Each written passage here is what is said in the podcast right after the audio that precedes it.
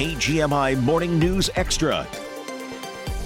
We're looking back on the top news stories of 2022. Yesterday, in our daily news poll, we asked you to weigh in when it came to the top national or international story of the year. It doesn't come too much as a surprise for us. We've been monitoring the news all year long, but coming in at number one in our daily news poll with 32% of the vote, Russia's war in Ukraine being the top national or international story of the year. And frankly, rightfully so, right? We didn't expect eh, at all this year when we got into 2022 that this big full scale invasion was going to happen. And the fact that it is still going on right now is something re- really unprecedented. I think that's an appropriate use of the term there.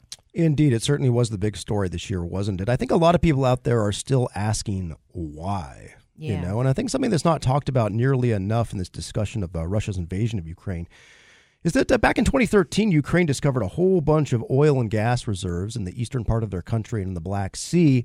And uh, that would uh, the development. They reached out to Western companies to try to help them develop that infrastructure. It would have made them the largest petro state in Europe after Russia.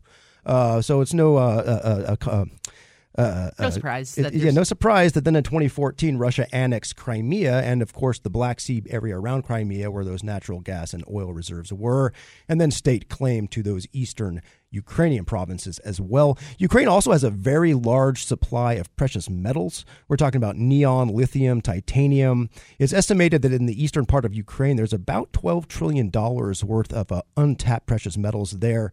Of course, they're in the regions like Zaporizhia and Donetsk. This, uh, these regions probably sound familiar to you at this point because sure Russia is trying to take them.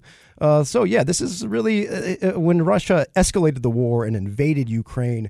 Uh, Putin's lies about uh, NATO aggression and the silliness about the denazification and stuff like that, that all just really fell flat. If you were paying attention to what had been going on in Ukraine with this oil and gas and these, these, these minerals, it's pretty blatantly obvious that he's willing to wipe a country off the map and kill civilians just to protect uh, the, the oligarchs' money and to ensure that they will be like a large producer of oil and gas for the foreseeable future. Right, and for a lot of people, the news about Ukraine is relatively new, and this is a lot of a lot of information that you and I have been talking about over the course of the past year is uh, is new to a lot of our listeners.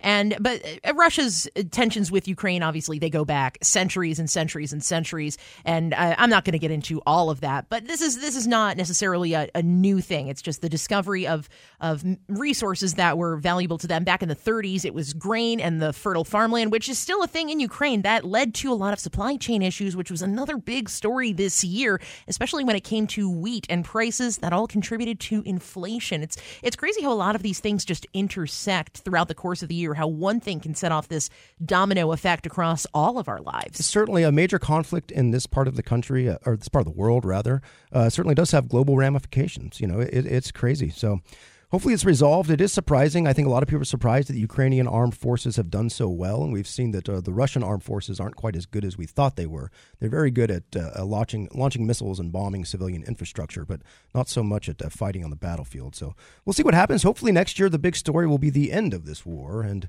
uh, we'll, we'll, see. Absolutely. Here's to hoping. And if you still want to donate to Ukrainian relief efforts, we do have links over on our website to organizations that are directly helping those in need. KGMI.com is where you can find that. Mark Skolton's got sports coming up next.